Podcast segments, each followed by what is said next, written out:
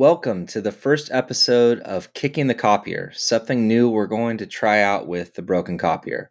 Shorter episodes where we offer not a solution necessarily, but rather an idea for teachers, akin to a copier kick, based on our own experience and thinking in the classroom. These won't be long, only five, seven, eight minutes, but we hope they can be valuable in offering ideas and also potentially beginning conversations around topics worth having conversations about because sometimes kicking the broken copier works, right? So without further ado, our first episode of Kicking the Copier. Don't try to catch your students cheating.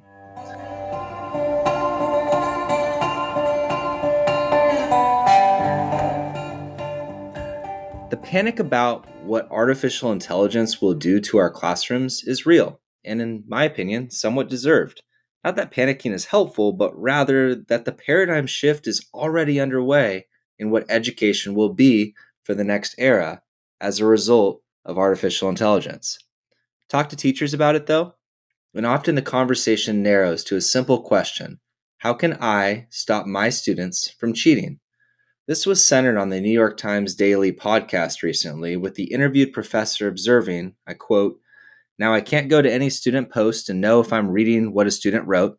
They then went on to add, I'm going to be fighting this. It feels like betrayal.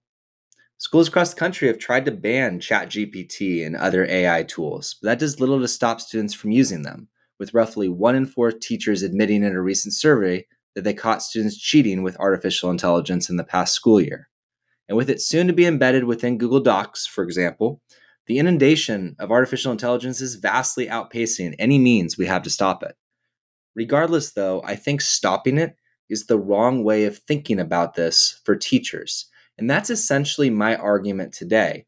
As a teacher, I'm worried about the trap that is taking a deficit mindset with how we approach student work, as if the first step we have to take for every essay and project is to take a magnifying glass to scrutinize every word for that gotcha moment. Here are three reasons why I would caution against that approach. The first is that you only have so much time and energy as a teacher, and I believe it is a waste of the resource that is your own authentic perspective and feedback to go hunting for potential cheating. Let's say that I have allocated roughly 10 minutes to read and offer feedback on a given piece of student writing. If I spend my first read looking for potential cheating, that might be three or even five minutes, or in other words, up to 50% of my feedback time, time that could have been much better spent, I'd offer, by looking for areas to affirm and strengthen, to help students get better. In other words, what our job is actually about, right? What about online tools like Turnitin that can simultaneously, instantaneously catch cheating? Well, that leads to my second reason they don't really work. They tend to be trained on versions of AI that are behind the current ones available to students. And even if they detect potential AI use, according to one professor, Ethan Mollick, there is no way to prove anything. And there are high false positives for non native English speakers with these tools, making them not just ineffective, but potentially harmful to use in a classroom. And this gets to my third and probably most important reason. You cannot, cannot put yourself as a teacher in a position where you falsely accuse a student of cheating. I'd rather a thousand students get away with something then break the trust with one student who genuinely did their best.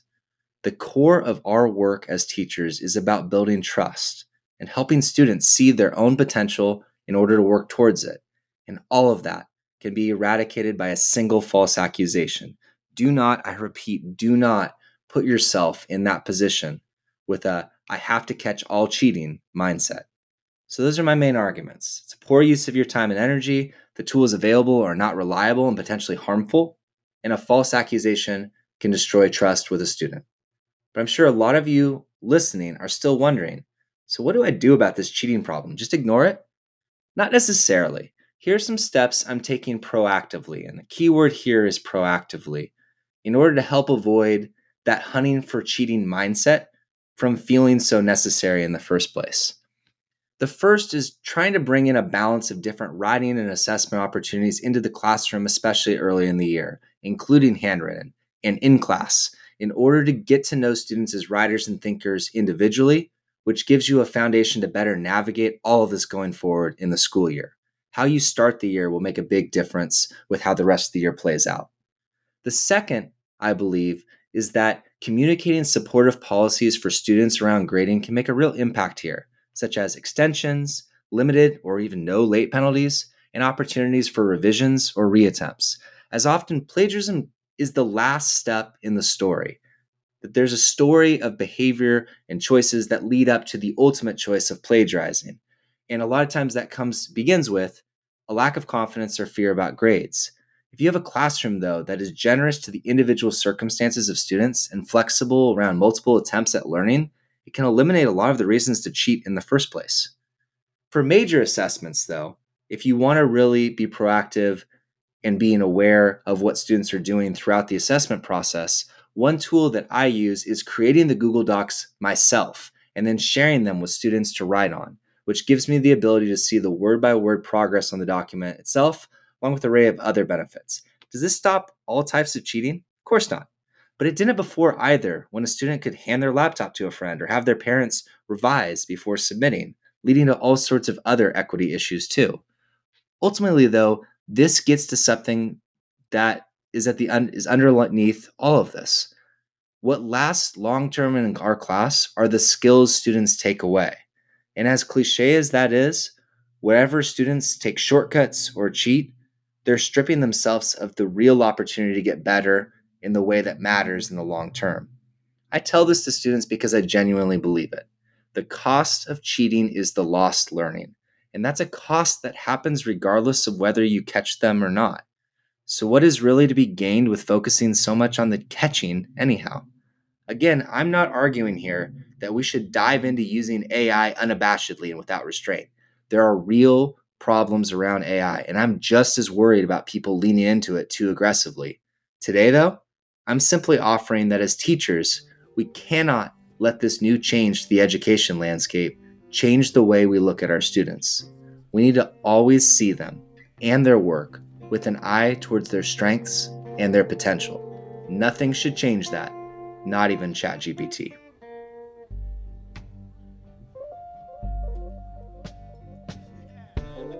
The Broken Copier is an independent, listener supported podcast for teachers.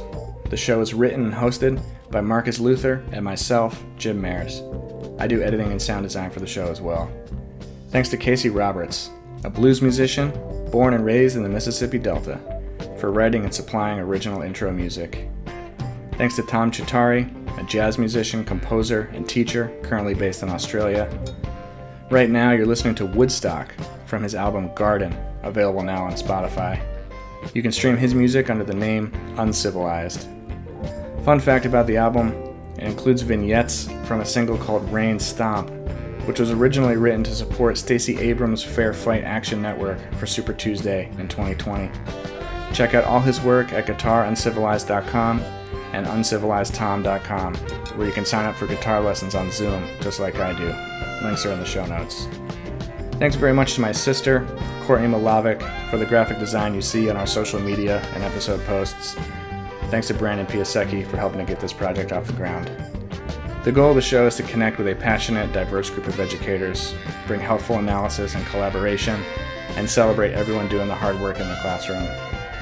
We hope to connect and direct time, resources, and energy towards concrete efforts that will improve student outcomes, especially in marginalized and underserved communities. We are not the only ones doing this. We want to honor and say thank you to the many educators out there past, present, and future, who already understand their classroom practice through a lens of social justice and change.